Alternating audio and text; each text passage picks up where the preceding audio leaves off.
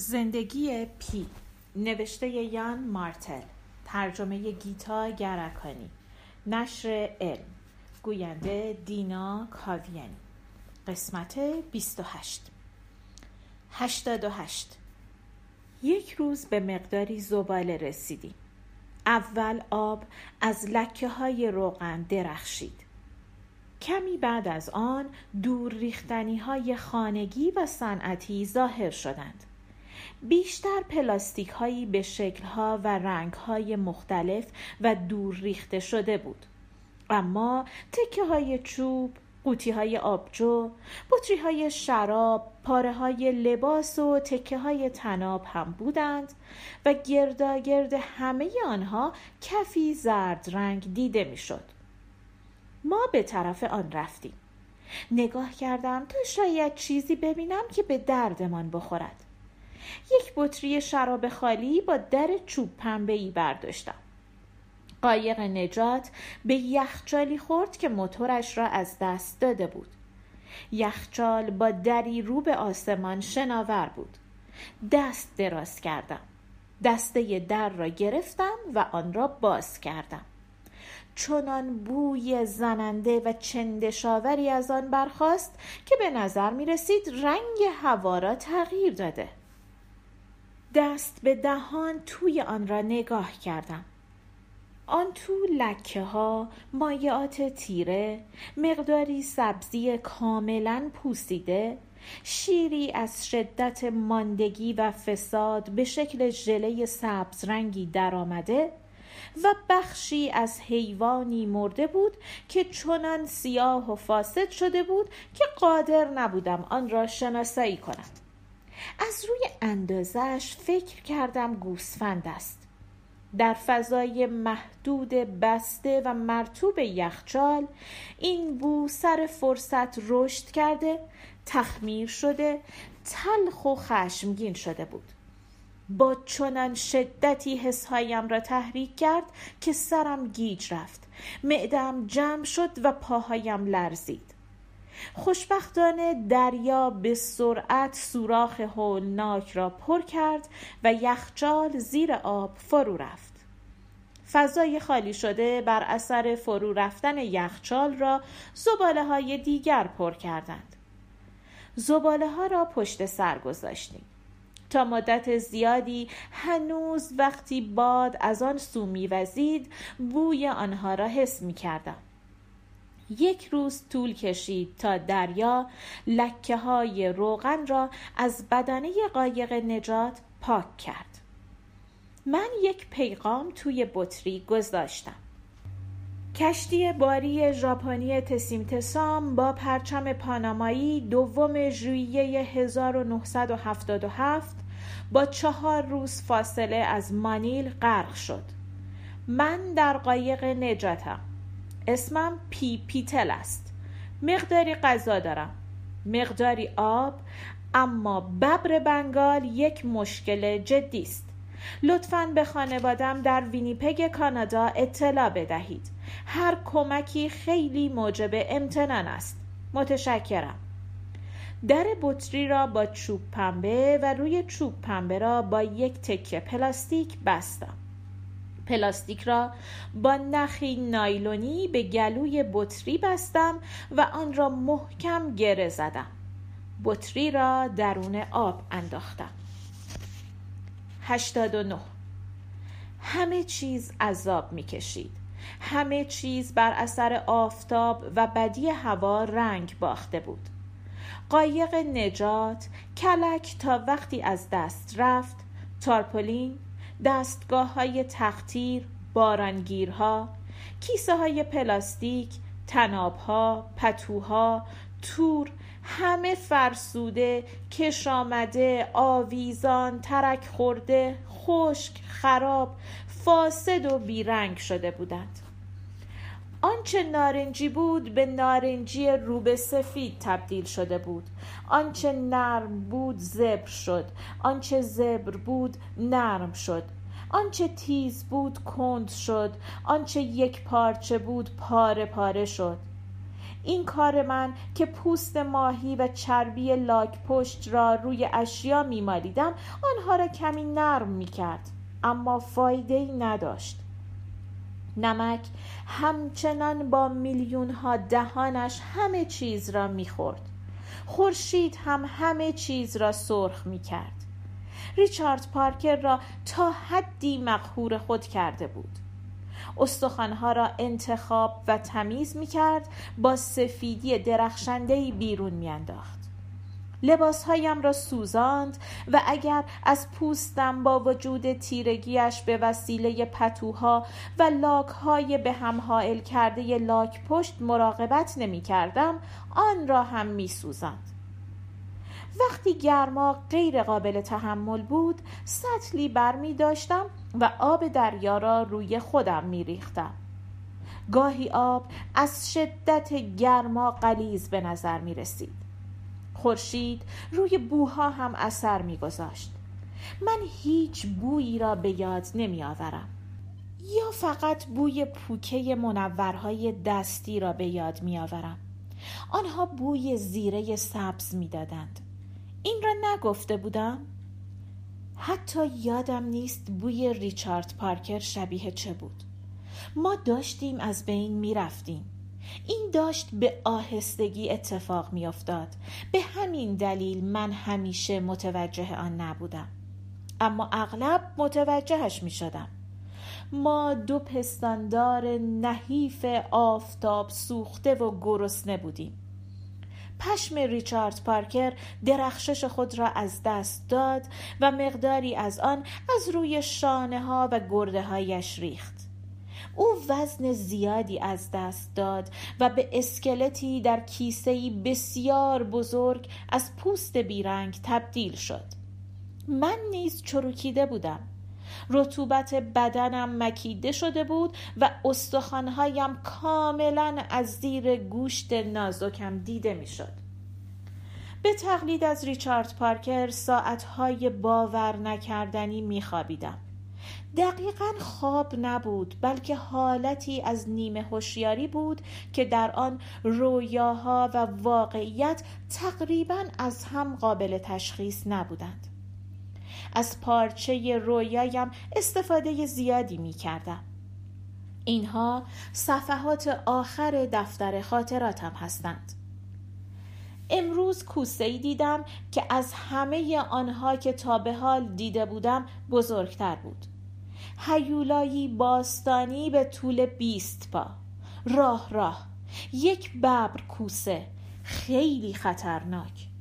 دور ما چرخید ترسیدم حمله کند. فکر کردم از دست یک ببر نجات یافتم و به دست دیگری کشته خواهم شد. حمله نکرد. شناکنان دور شد. هوای ابری اما هیچ. باران نبارید. فقط خاکستری صبحگاهی. دلفین ها سعی کردم یکی را با نیزه بزنم. متوجه شدم نمی‌توانم ایستم ر پ ضعیف و بدخلق است. من هم ضعیفم. اگر حمله کند نمی‌توانم از خودم دفاع کنم. اصلا قدرت ندارم در سوت بدمم. روز داغ آرام و سوزان. خورشید بیرحمانه میتابد. حس می کنم مغزم دارد توی سرم میپزد. حالم وحشتناک است. بدن و روحم درمانده شده. به زودی میمیرم. رپ نفس می‌کشد اما حرکت نمی کند مرا نمی کشد نجات یافتن. یک ساعت باران سنگین خوشایند و زیبا. دهان پر کیسه ها و قوطی های پر بدن پر تا آنکه دیگر نتواند قطره ای را فرو ببرد. مرا آنقدر خیس کند که نمک ها پاک شود. چهار دست و پا از بالا به دیدن رپه رفتم. واکنش ندارد. بدنش جمع شده دمش صاف افتاده پشتش بر اثر رطوبت دست دسته شده. وقتی خیسه است کوچکتر است. برای اولین بار او را لمس کردم.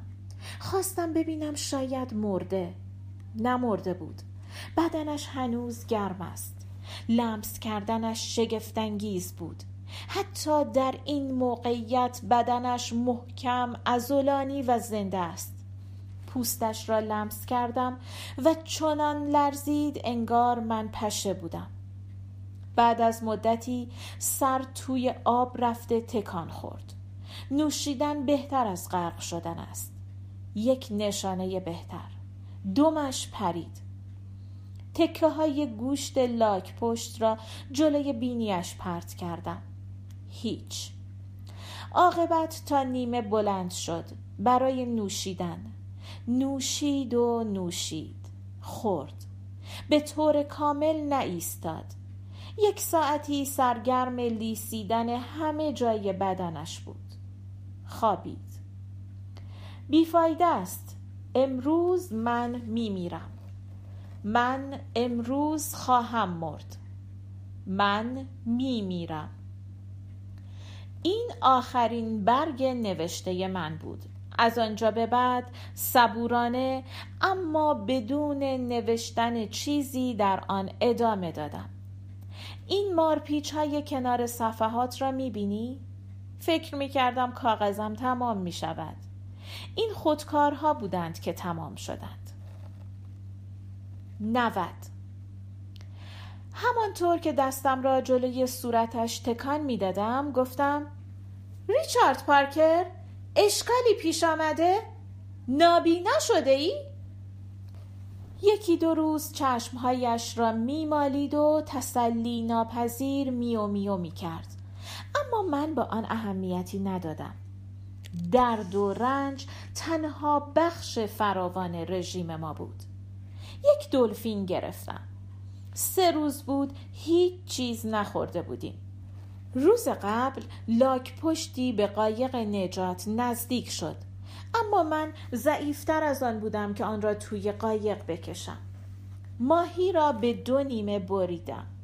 ریچارد پارکر داشت به طرف من نگاه می کرد سهم او را برایش انداختم. انتظار داشتم آن را به سرعت با دهانش بگیرد.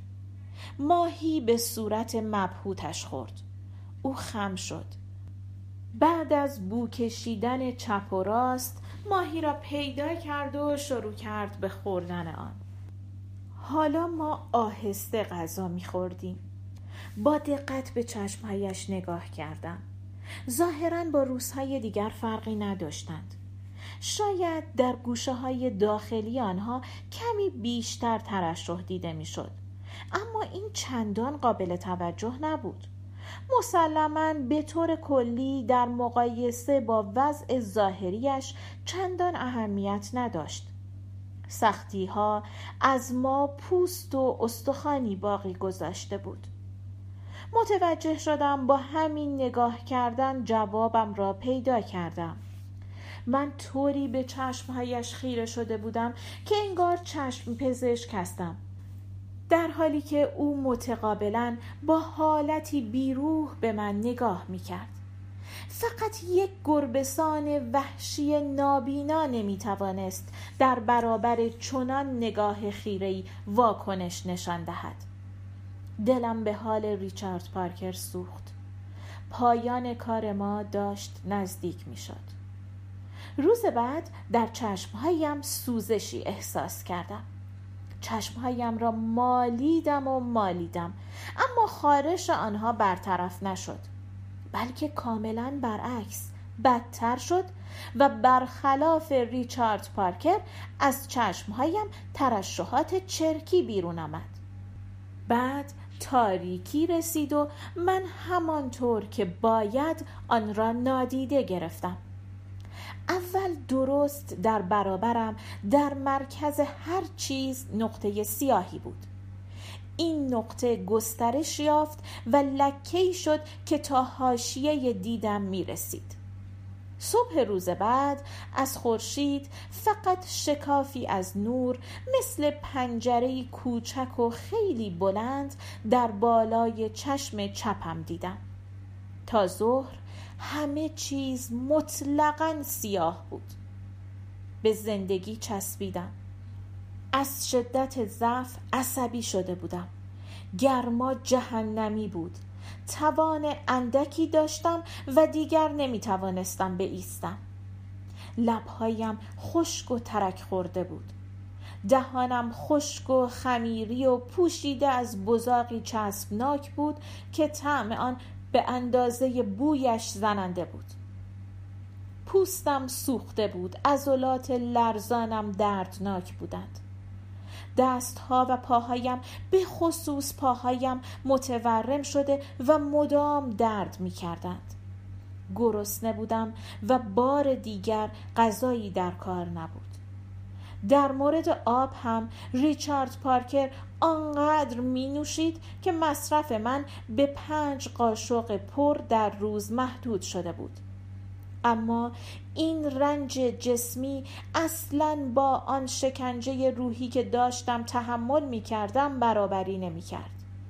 روزی که نابینا شدم را باید به عنوان روزی انتخاب کنم که رنج بی شروع شد.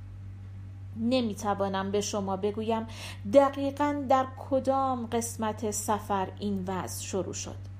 زمان همانطور که قبلا گفتم معنیش را از دست داده بود. می بایست چیزی بین روزهای صد و صد و دوم می بود.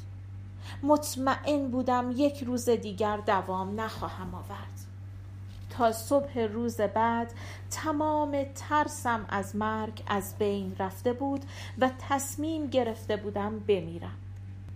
به این نتیجه غمانگیز رسیدم که دیگر نمی‌توانم از ریچارد پارکر مراقبت کنم. به عنوان یک مسئول باغ وحش شکست خورده بودم. بیشتر نگران مرگ قریب الوقوع او بودم تا مرگ خودم. اما در حقیقت چنان در هم شکسته و ضعیف بودم که دیگر برای او کار بیشتری از دستم بر نمی آمد. طبیعت داشت به سرعت عمل می کرد. حس می کردم ضعف کشنده وجودم را در بر می گیرد. تا بعد از ظهر می مردم. برای اینکه مرگم را آسانتر کنم تصمیم گرفتم تشنگی را که این مدت طولانی تحمل کرده بودم کمی برطرف کنم. تا توانستم آب نوشیدم. کاش یک لغمه آخر هم داشتم که بخورم. اما انگار چنین چیزی ممکن نبود. پشتم را در وسط قایق به لبه جمع شده تارپولین تکیه دادم. چشمهایم را بستم و منتظر ماندم تا نفسم به آخر برسد. زیر لب گفتم خدا حافظ ریچارد پارکر. متاسفم موجب ناامیدیت شدم. تمام سعیم را کردم. بدرود. پدر عزیز مادر عزیز راوی عزیز درود بر شما. پسر و برادر محبوبتان به دیدنتان می آید حتی یک ساعت هم بیاد شما نبودم. لحظه ای که شما را ببینم شادترین لحظه زندگیم خواهد بود و حالا همه چیز را به دست خدا می سپارم که محبت است و من دوستش دارم. شنیدم یکی گفت کسی آنجاست؟ آنچه در سیاهی ذهن در حال مرگ خود میشنوید حیرت انگیز است. صدایی بدون شکل و رنگ عجیب به نظر می رسد نابینایی یعنی به شیوه متفاوتی شنیدن. صدا دوباره به گوشم رسید. کسی آنجاست؟ به این نتیجه رسیدم که دیوانه شدم. غمانگیز اما واقعی بود. بدبختی عاشق هم صحبت است و اینجاست که دیوانگی قدم پیش می‌گذارد. صدا دوباره با اصرار گفت کسی آنجاست؟ دیوانگیم به طرز حیرت انگیزی آشکار بود. سنگین و خشن بود و رنگ خاصی داشت. تصمیم گرفتم به این بازی تن بدهم. جواب دادم البته که کسی هست. همیشه یک کسی هست. وگرنه چرا کسی چنین سوالی می کرد؟ صدا گفت امیدوار بودم کس دیگری آنجا باشد گفتم منظورت از کسی دیگر چیست؟ میدانی کجا هستی؟ اگر از این میوه خیالت راضی نیستی یکی دیگر را انتخاب کن از میان خیالهای زیادی می‌توانی انتخاب کنی صدا گفت میوه میوه انجیر چطور است؟ گفتم پس کسی آنجا نیست درست است؟ صدا گفت من در خیال انجیرم گفتم انجیر؟ انجیر داری؟ می شود لطفا یک تکه به من بدهی؟ از تو تمنا می کنم فقط یک تکه کوچک. دارم از گرسنگی می میرم صدا گفت. من فقط یک دانه انجیر ندارم. یک خوشه دارم. گفتم. یک خوشه انجیر؟ خواهش می‌کنم. می شود مقداری به من بدهی من؟ صدا یا اثر باد و موج هر چه که بود محو شد. ادامه دادم. آنها رسیده و سنگین و معطرند. شاخه های درخت خم شدند. از سنگینی انجیرها پایین آمدند. باید بیش از سیصد انجیر روی این درخت باشد. سکوت. صدا دوباره شنیده شد. بیا درباره غذا حرف بزنیم. گفتم. چه فکر خوبی. صدا گفت. اگر می توانستی هرچه دلت می خواهد بخوری چه چیزی را انتخاب می کردی؟ یک سوال عالی. من یک برنامه غذای شگفتانگیز دارم. با برنج و سنبر دال پلو و شیر برنج هم هست و صدا گفت. من می‌خواهم؟ گفتم. تمام نکردم. و با برنجم سنبر تند تمر هندی و سنبر پیازهای کوچک و صدا گفت. چیز دیگری هم هست؟ گفتم. به آن هم می‌رسم. ساگوی مخلوط سبزیجات و کورمای سبزیجات و ماسالای سیب زمینی و وادی کلم و ماسالای دوسای و راسام تند دال و صدا گفت. صبر کن. و پوریال بادمجان شکمپر و کتوی نارگیل و سیب زمینی هندی و ایدلی برنج و وادای بسته شده و باجی سبزیجات و گفتم. به نظر می‌رسد خیلی. صدا گفت. از چاتنی ها چیزی گفتم. چاتنی نارگیل و چاتنی نعنا و ترشی فلفل سبز و ترشی انگور فرنگی که البته همه با نانهای معمول مثل پوپادام، پارا و پوری خورده می شوند. گفتم به نظر؟ صدا گفت. سالادها سالاد انبه و کرد. کرد یک نوع ماست است و سالاد بامیه و پنیر کورد و سالاد ساده خیار و بعد از غذا پاسایام بادام و پاسایام شیر و پنکیک شکر زرد و تافی بادام زمینی و بورفی نارگیل و بستنی وانیلی با سس قلیز شکلات. گفتم تمام شد؟ صدا گفت من این غذای سبک را با یک لیوان ده لیتری آب تازه تمیز و سرد و یک قهوه تمام می کنم گفتم خیلی خوب به نظر می رسد صدا گفت خوب هم هست. گفتم به من بگو این کتوی نارگیل و سیب زمینی هندی چیست؟ صدا گفت چیزی که از بهشت هیچ چیز کم ندارد برای درست کردن آن سیب زمینی هندی، نارگیل رنده شده، سبزیجات، پودر فلفل سبز، پودر فلفل سیاه، زردچوبه ساییده شده، دانه های زیره سبز، دانه های خردل قهوه‌ای و مقداری روغن نارگیل لازم داری. نارگیل را آنقدر در روغن سرخ می کنی تا طلایی شود گفتم می توانم پیشنهادی کنم؟ صدا گفت. چی؟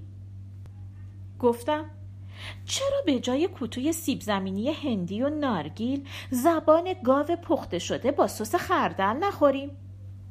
صدا گفت. به نظر می رسد این غیر گیاهخواری است. گفتم همینطور هم هست. و بعد سیرابی؟ صدا گفت. سیرابی؟ تو زبان حیوان بیچاره را خورده ای و حالا می‌خواهی معدهش را بخوری؟ گفتم بله من در رویای سیرابی با سس کاینی گرم با نان شیرین هستم صدا گفت نان شیرین؟ این خوشایندتر به نظر می رسد نان شیرین چه هست؟ گفتم نان شیرین از لوز المعده گوساله درست می شود. صدا گفت لوز المعده؟ گفتم پخته شده روی آتش ملایم و واقعا خوشمزه. این دستورهای آشپزی چندشاور و کفرآمیز از کجا آمده بودند؟ یعنی کارم به جایی رسیده بود که به فکر حمله به یک گاو و گوسالش افتاده بودم. چه باد مخالف هولناکی مرا گرفتار کرده بود. قایق به طرف زباله شناوری عقب کشیده شده بود. صدا گفت بی حرمتی دیگر چه خواهد بود؟ گفتم مغز گوساله در سس کره قهوه‌ای. صدا گفت. باز رفتیم سراغ سر. درست است؟ گفتم. سوفله مغز. صدا گفت. دارد حالم به هم می‌خورد. چیزی هست که تو آن را نخوردی؟ گفتم. برای یک سوپ دم گاو حاضرم هر بهایی بپردازم. برای یک بچه خوک سرخ شده و پر شده با برنج، سوسیس، زردالو و کشمش. برای قلوه گوساله توی سس کره، خردل و جعفری. برای خرگوش توی سس خوابانده شده و پخته شده در شراب قرمز. برای سوسیس جگر مرغ. برای گوشت خوک و پاته جگر با گوشت گوساله. برای قورباغه. آخ به من قورباغه بده. به من قورباغه بده. صدا گفت به سختی اینجا ماندم. صدا محو شد. از شدت تهوع میلرزیدم. دیوانگی ذهن به جای خود اما عادلانه نبود کار به معده هم بکشد. ناگهان همه چیز را فهمیدم. پرسیدم تو گوشت گاو خام و خونالود می‌خوری؟ صدا گفت البته من عاشق استیک تارتار هستم گفتم خون دلمه شده یک خوک مرده را می‌خوری؟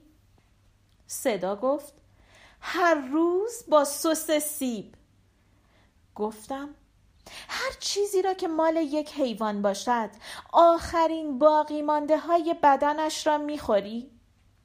صدا گفت خوراک گوشت سرخ کرده و سوسیس یک بشقاب پر می‌خورم گفتم هویج چطور؟ هویج خالی و خام می‌خوری؟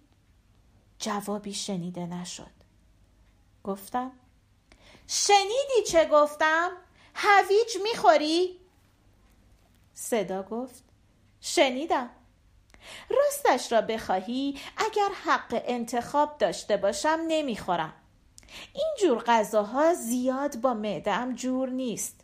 به نظر من کاملا بدمزه است.